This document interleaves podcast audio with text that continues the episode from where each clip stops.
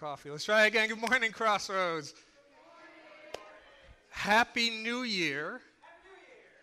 And welcome to our Sunday morning worship celebration where we love celebrating Jesus even more than we love watching those movies that they keep making about biblical stuff that has nothing to do with the Bible. Anyone seen that movie Exodus?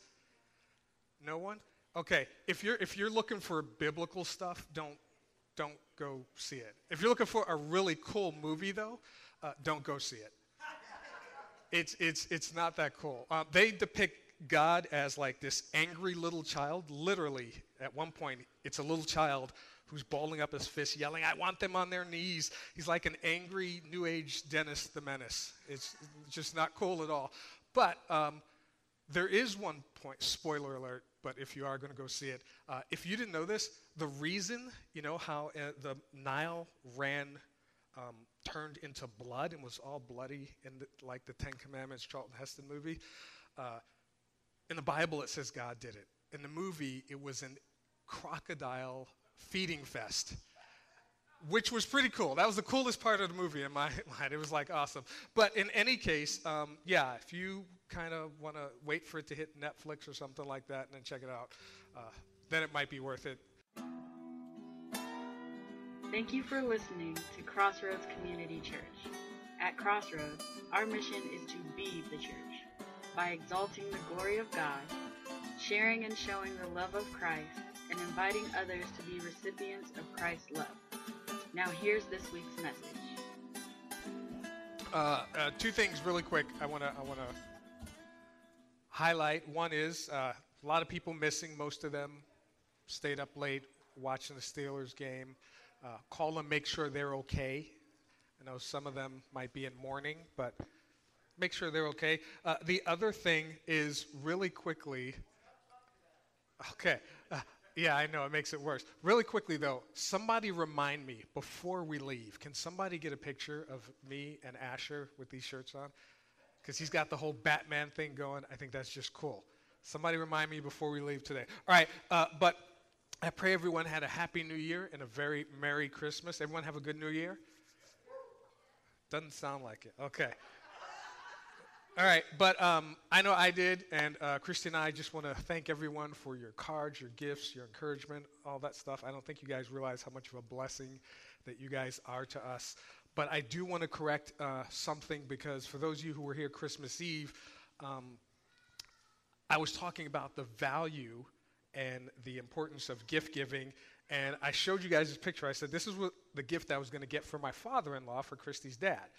And I said, it's a Amazon Fire Stick. Anyone seen those advertised out there? Okay, yeah. And I said that you know one of the important things about giving gifts, if you nail these three things, you're you're golden. You're you're solid. First, a gift of value, not cheap. Doesn't have to be expensive. Not cheap. Can be inexpensive, but something that's you know of, of value that they'll value as well.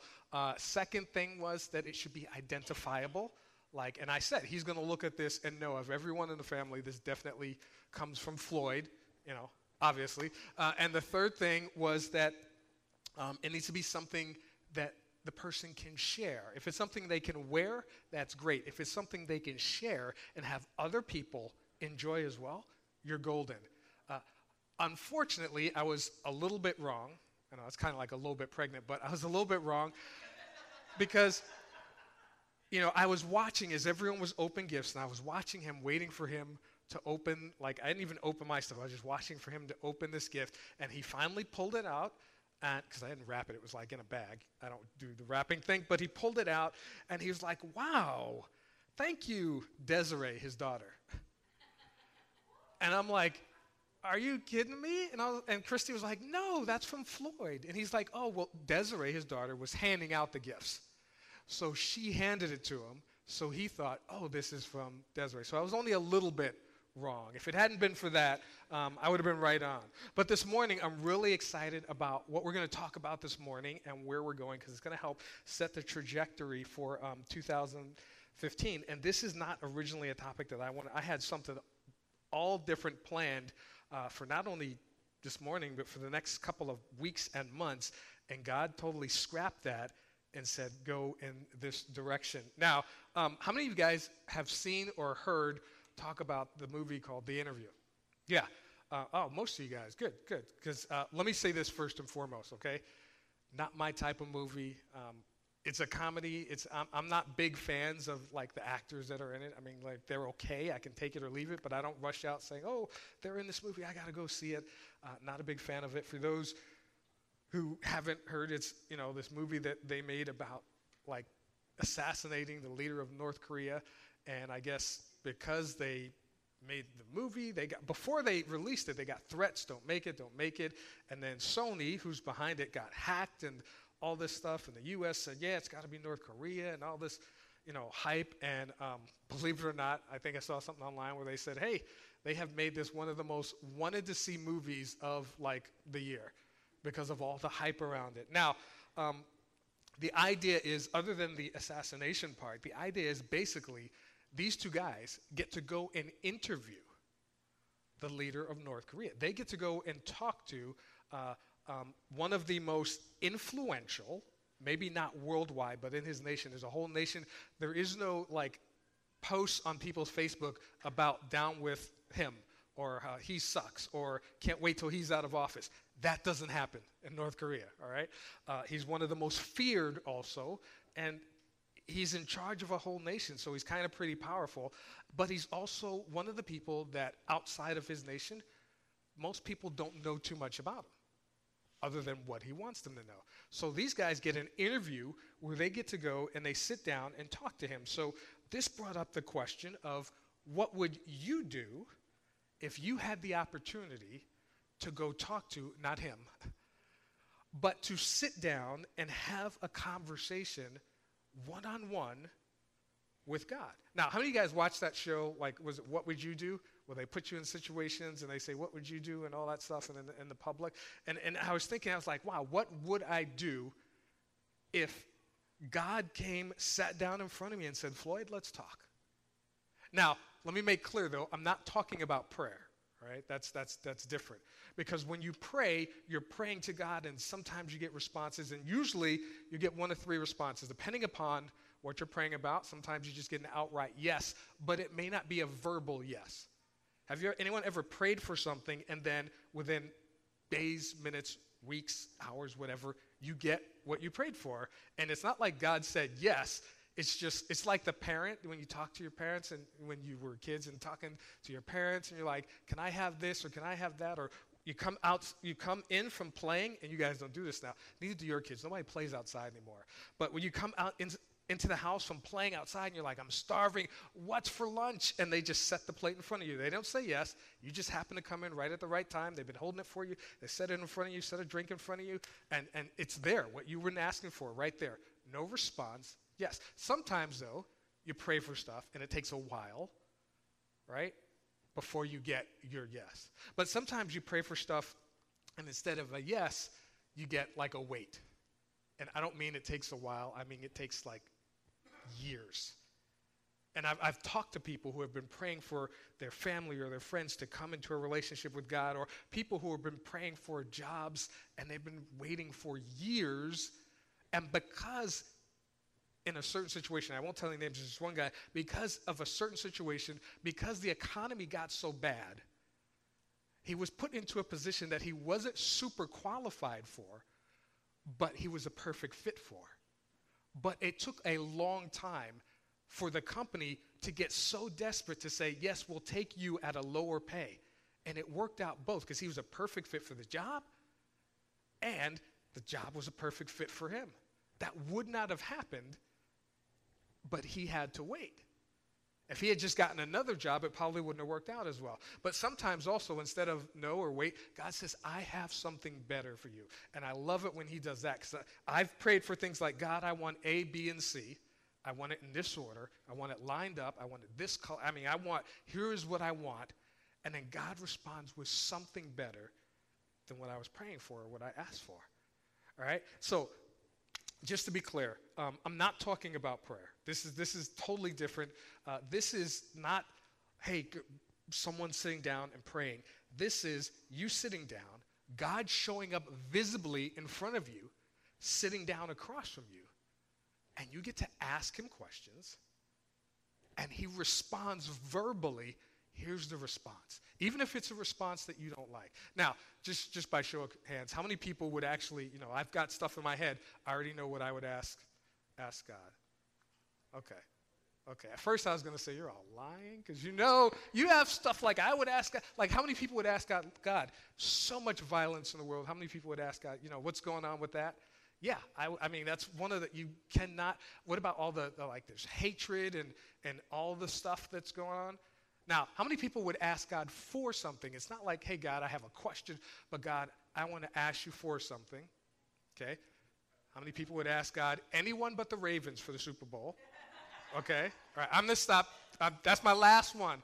That is my last one. Okay, but here's the thing. Uh, this is this is this is really cool because imagine just sitting down in front of God and God speaking to you and answering your questions, even if they're ones you don't like. Now, here's the thing I've heard people say, and maybe you have too, that if God answers you verbally, then you're in trouble. Has anyone ever heard that? That God usually doesn't answer verbally. If He does, it. And I'm like, that makes no sense. First of all, it's not biblical. Because throughout the Bible, there are people that God spoke to verbally, not because they were in trouble with Him, like they did something wrong, but he spoke them, to them to help them with their trouble. I mean, he spoke to Adam. Granted, Adam did get in trouble later, but he spoke to Adam before he was in trouble. I mean, think about your parents. If the only time they spoke to you was when you were in trouble, like some of the goody two shoes people, they, they never hear from their parents. All right? Other ones who are like me, every single day, all day long, you'd hear from them.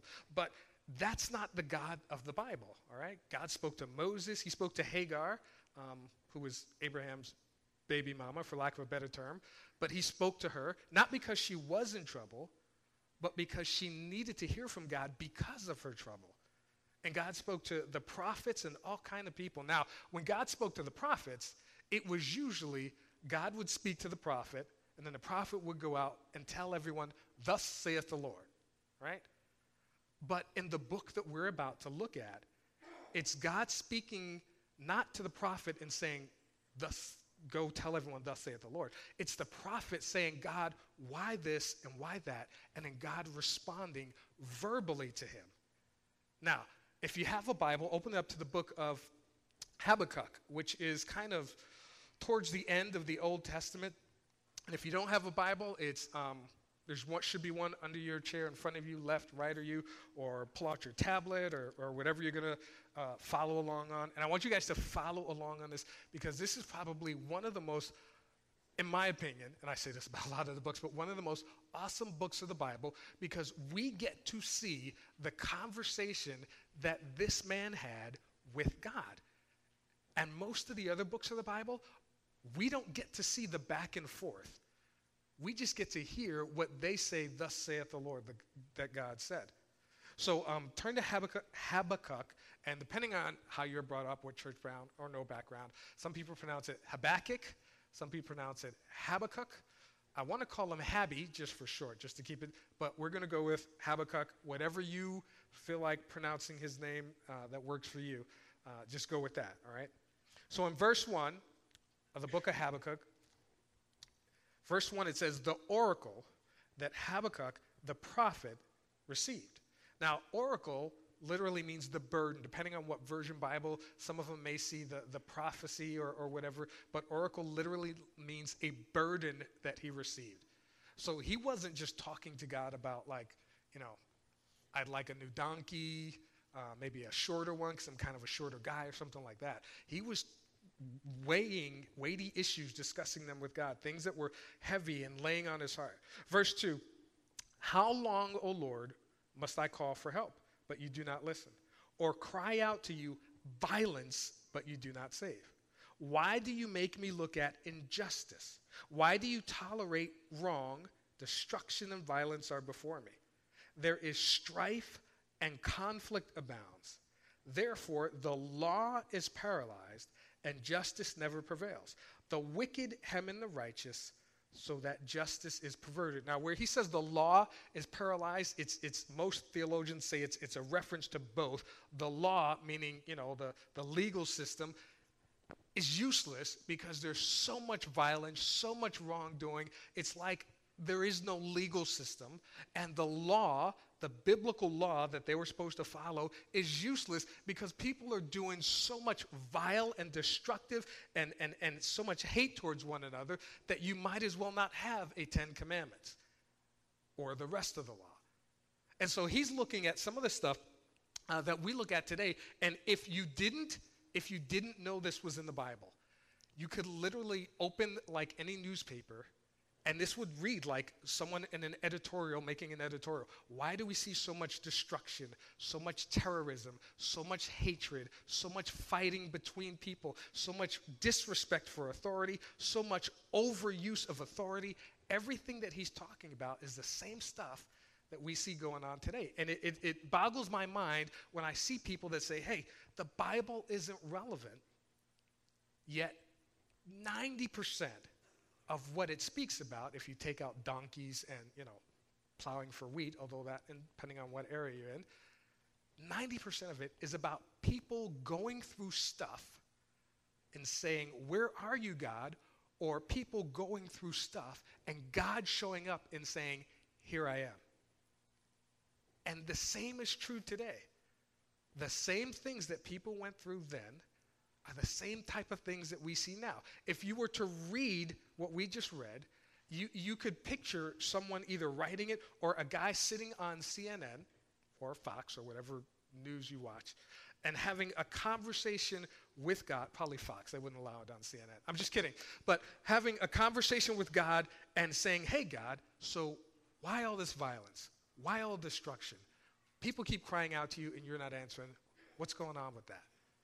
And that's, that's pretty much what he says. Now, our nation has been rocked over the last probably six months with screams of just that violence and injustice, riots and this, that, and the other. People who look at um, the law and say, hey, you guys are overstepping your bounds. And people on the side of the law looking and saying, you have no idea. Every time we walk into a situation, our life is threatened.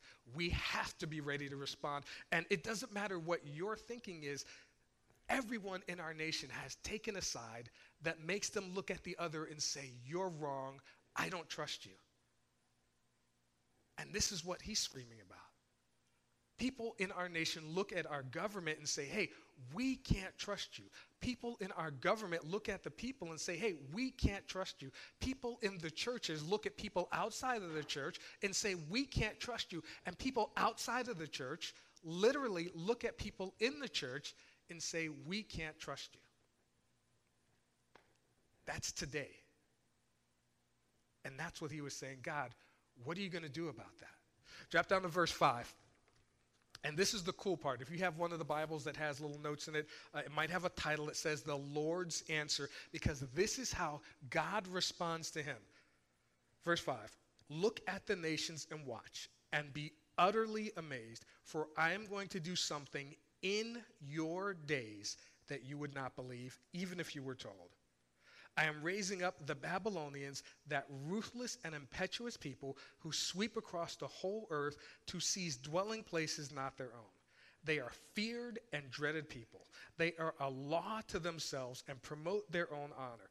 Their horses are swifter than leopards, fiercer than wolves at dusk. Their calv- cavalry gallops headlong. Their horsemen come from afar. They fly like a vulture, sweeping to devour. They all come bent on violence. Their hordes advance like a desert wind and gather prisoners like sand. They deride kings and scoff at rulers. They laugh at all fortified cities. They build earthen ramps and capture them. Then they sweep past like the wind and go on. Guilty men whose own strength is their God. Now, all that just to say this, and, and, and some people disagree and some people agree. Like God pretty much says, hey, uh, the, the state of violence and injustice and wrongdoing that is going on in Israel is to such a level that I can't stop this piece or that piece or that piece. The whole thing has to be wiped out like a cancer. That's, that's the only thing God says that I can do, and I am raising up a nation that's going to do that. Now, just a little, a little history with, bear with me for a minute. Um, in 612 BC, he says, I'm raising up the Babylon. Some of your Bibles might say the Chaldeans, that's the Babylonian Empire. 612 BC, Babylon took their first steps at becoming a world power. Okay? Uh, they were just like a little nation of, of armies and fighters and like, I don't know, people that run around and rob and steal and do all that stuff. But then they kind of got organized, and then they kind of got stronger, and then they kind of got structured, but they still had that violent streak in them. And then they took down uh, the, the, I forget who was in charge at that time, the Assyrians. They took out the Assyrians, and they became the world dominating power at that time. And God says, Yeah, I allowed that to happen. And then uh, most theologians agree that somewhere between this the interview, this conversation between God and Habakkuk, that uh, Habakkuk came somewhere 608, 607, 606 BC. Now, shortly after this, around 605 BC, the Babylonians came against Jerusalem. And they came against the nation of Israel. And they kind of put it under siege for a couple of years, and they, they, they overtook it, but they didn't destroy it. And they took many of the people back to Babylon. And if you read through the book of Daniel, that's about the, all of the Israelites being exported. But then after that, one of the kings of Israel kind of got bold and said, We don't have to put up with this. You know, we're not going to be some territory of yours. We're going to rise up against you and defy you. And then in 586 BC, Jerusalem just came in and destroyed Jerusalem. I mean, the Babylonians came in and destroyed Jerusalem and just crushed everyone. It was one of the most brutal things, and I won't go into detail. If you read some of the prophets, they talk about the level of brutality that was used when they came in and the Babylonians destroyed um, Israel. So God's answer to Habakkuk, Habakkuk is like, hey, there's a lot of violence, there's a lot of injustice, just like we see today, a lot of things going on that God, where are you? We keep crying out, where are you? And God's response, and it's important, he says, he doesn't say I'm going to do this today, tomorrow, but he says, I am working on this, and this is the response we never like to hear from God. He says, it's going to take some time. How many of us like it when God says, just pause, it's going to take some time? Yeah, not many people want to hear that. We don't want to hear it from our parents, we don't want to hear it from our spouses. Definitely don't want to hear it from God. But this is the response that he gives. Now, it frustrates me. This is me personally. Let me let me step back. I'm not saying this as a as as this is a pastoral biblical position, although it somewhat is. And I'll show you that in a minute. But it frustrates me when I hear people say, um, "Well, this is going to be my year, and God's going to do this, this, and this for me. God's going to get me out of debt. God's going to get me a job." And, and it's not that God can't do that, but we don't have the right to proclaim, here is what God is going to do. Unless it's something that God says in His Word, here is what God is going to do. Now, we can boast all day long, here's what God has done in my life. We can boast about it, we can tweet about it, you know, we can send text and put our Facebook status, here's what God has done. You can have minstrels write songs about it and sing about it. That's great. Here's what God has done in my life. But if God hasn't done it and it's not in His Word, we don't have the authority or the right to say, here's what God's going to do, and He's going to do it this year, and He's going to do it this month, and it's going to happen. Because if it doesn't happen, then you just said God lied. You just put God in a position of doing something He said He wasn't going to do, and when it doesn't come to fruition, other people look at you and say, well, did God lie? Or did you lie? The sad part is, most of us aren't going to say, That was me, I lied. We're going to come up with some excuse. Now, here's, here's what James, the brother of Jesus, says about it. He says this in the book of James, chapter 4. He says, Come now, you who say, Today or tomorrow we will go into such and such a town, spend a year there, and trade and make a profit, yet you do not know what tomorrow will bring. What is your life? For you are a mist that appears for a little time and then vanishes. If you like stretch out and draw a line at the beginning of time to whenever the end of time is, okay, however many, however much time that is, however many tens of millions or thousands of years, however long until time ends, whenever God decides to let that happen, and you put your life in there, it's like a little dot so your 20 years, 40 years, 60 years, 80 years, if you live 105 years, whatever, uh, is a little dot in the span of time. And yes, God can and will and has done things in our lives to bless us, to heal us, uh, to financially secure us. If you've had God do anything in your life, just raise your hand. Anything positive God has done. Amen. But then we don't have the right to say God's going to do such and such because God's not guaranteed to do that again. And this is what James says. He says, instead, you ought to say, if the Lord wills, we will live and do this or that. As it is, you boast in your arrogance.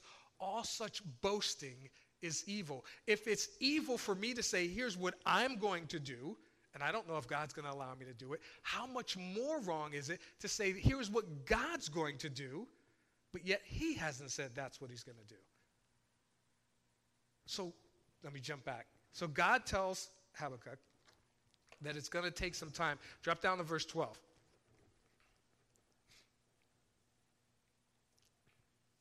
Now, again, if you have a title in your Bible, here's his second complaint. Here's his second question that he asks to God. He says, verse 12, O Lord, are you not from everlasting? My God, my Holy One, we will not die. O Lord, you have appointed them, meaning the Babylonians, to execute judgment. O rock, meaning God, you have ordained them to punish. Your eyes are too pure to look on evil. You cannot tolerate wrong. Why then do you tolerate the treacherous? Now he's referring both to the Babylonians, but he's also referring over the length of time. There's going to be more people that do more treacherous things while you wait to work with these evil people that you're going to use to have your will done. And he says, Why are you silent while the wicked swallow up those more righteous than themselves? You have made men like fish in the sea, like sea creatures that have no ruler.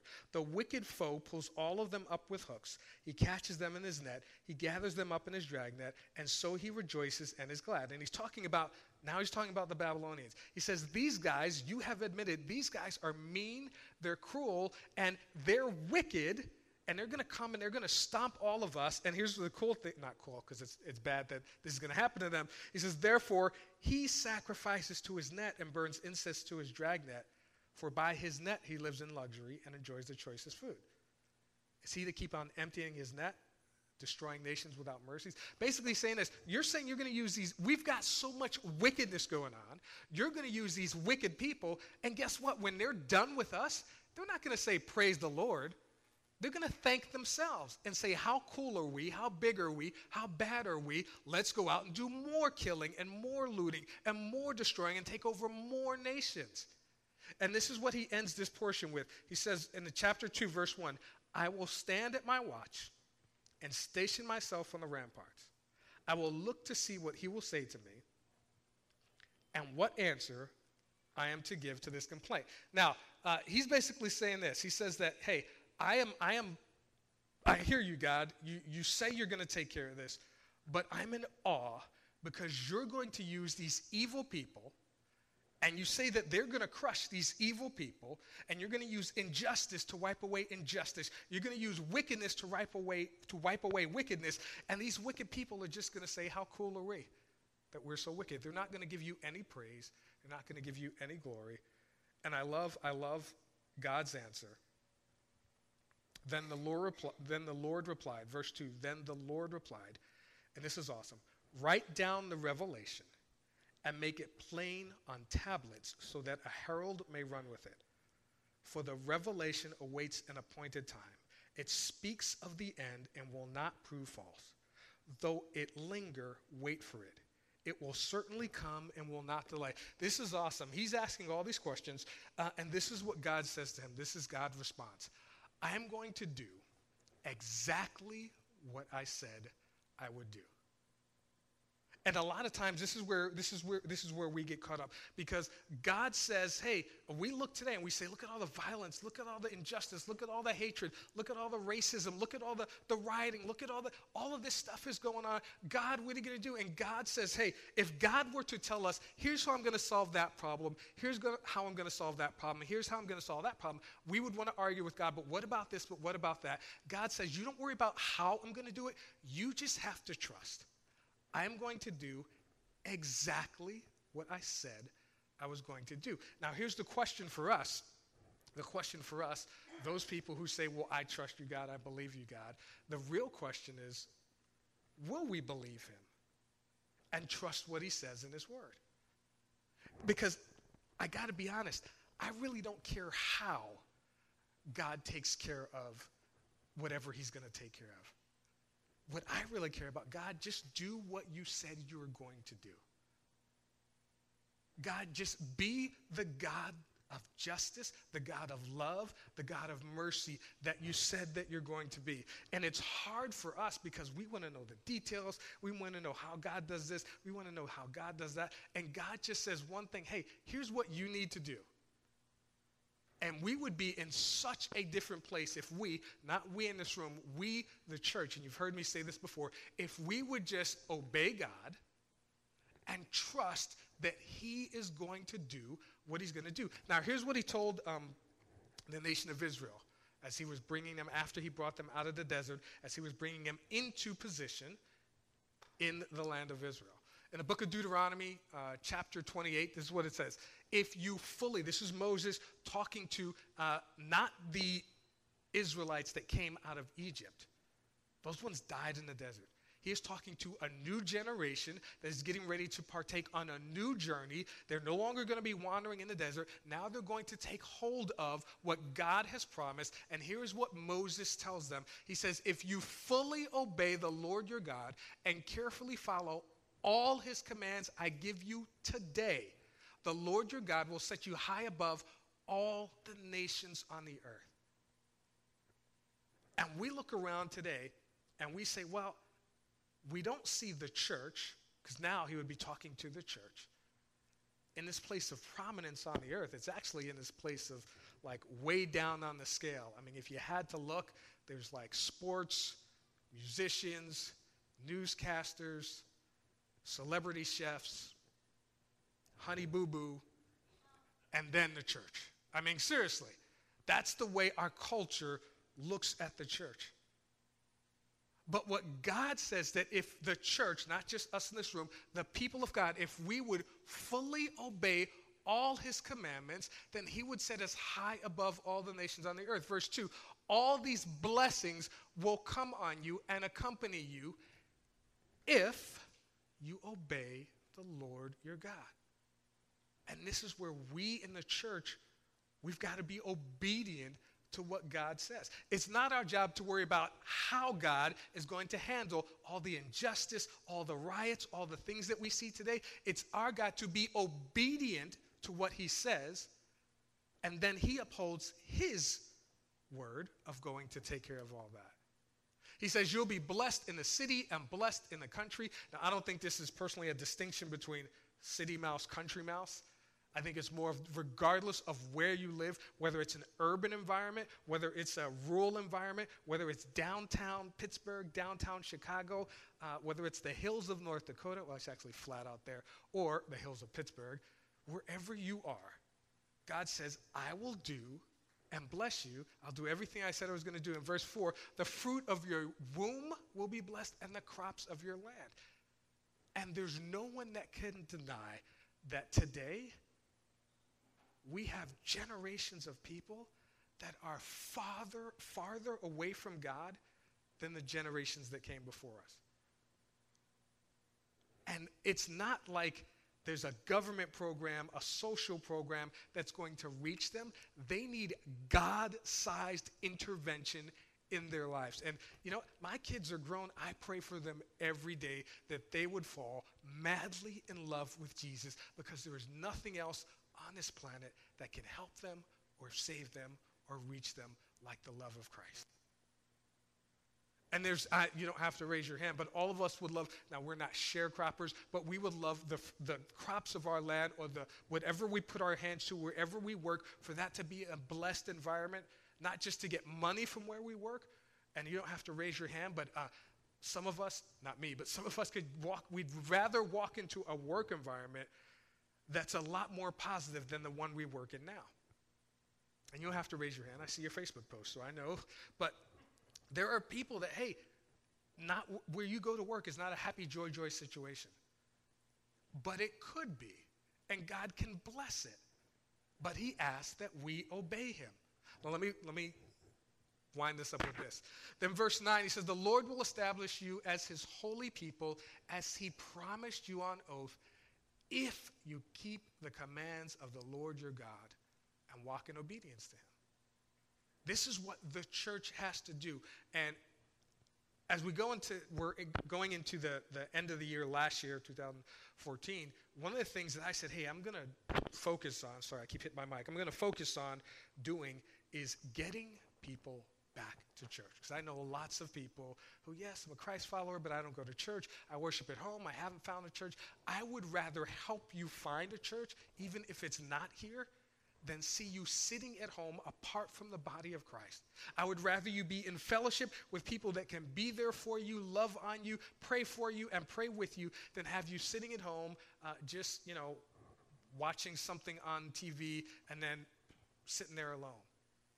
I would much rather have your kids here running around. Um, especially if they're in Batman gear and I can take pictures with them, running around as opposed to them sitting at home, sleeping or doing nothing one of the things, just for me personally, that I said I'm going to do is, is, is, encourage people find a church. If you walk into a church and you say, you know, hey, it's not perfect, it's not going to be made more perfect by you showing up. If there's something they don't have that you wish they had, talk to someone and see if you can help make it happen. I don't know a pastor worth of salt that if someone came up and said, hey, I notice you don't have a blank, I have a little bit of experience in blank, maybe I can help out with blank and they say, sorry, we're full. That's not going to happen. And if it does, go down the street to the next one. Because somewhere there are churches that need everywhere. There are churches that need people. The church isn't the building, it's the body of Christ coming together. And if we would obey the Lord our God and come together as the church, it's not going to be the government that makes a difference in our nation. It's not going to be some program. It's not going to be a political party. It's going to be God working through the church to make the world a better place. Now, here's the cool thing. I'm going to ask the band to come up because God then responds to Habakkuk and he tells him, Hey, you know what? I know you're kind of concerned about, whoops, there goes the plant. I know you're concerned about all of the w- things that are these wicked, you know, Babylonians are going to do. And he literally tells him, woe to, he's keeping his word, people who do this, people who do that. And he gives them all kind of woes. And if you read through the other prophets, they talk about the fact that God then raised up another nation to smush and crush the Babylonians for their violence, for their wickedness, and for their injustice. But the really cool thing, and I'm going to close on this note, really cool thing is Habakkuk then closes with a song of prayer. And this is the amplified version, uh, Habakkuk chapter 3. A prayer of Habakkuk the prophet set to wild, enthusiastic, and triumphal music. O Lord, I have heard the report of you and was afraid. O Lord, revive your work in the midst of the years in the midst of the years, make yourself known. In wrath, earnestly remember love, pity, and mercy. He closes after his interview with God by saying, God, now I know you. And if you read the book of Job, one of the things that Job says at the end is, God, now I haven't physically seen you, but just hearing your voice speak to me out of the cloud, now I've seen you. I know you better. I know you more than I ever could before because you have revealed yourself to me. And I love that Habakkuk closes with this song of prayer and praise, saying, Hey, God, I may not like the answers, I may not understand all the answers, but I know that you're a God that I can believe will do exactly what you said you're going to do. So I'm going to ask you guys to stand on the closing prayer, and then we're going to sing a, a song. God, we just thank you so much for revealing yourself to us. We pray that you would open our hearts so that we would be obedient to your word. And we pray that you would remove any doubt we have that you are able to do what you say in your word that you're going to do. We pray that as we leave here today, we leave here knowing that we have a God who is able to do exceedingly abundantly more than we can ask or imagine or that our minds can grasp. And that we set our hearts on living our lives for you, that this year we set our hearts on living our lives for you. God, we pray that you would reveal yourself to us, not just in this place, in our homes, in our schools, and our workplaces, so that we can live our lives for you in our homes, in our schools, in our workplaces, and so that you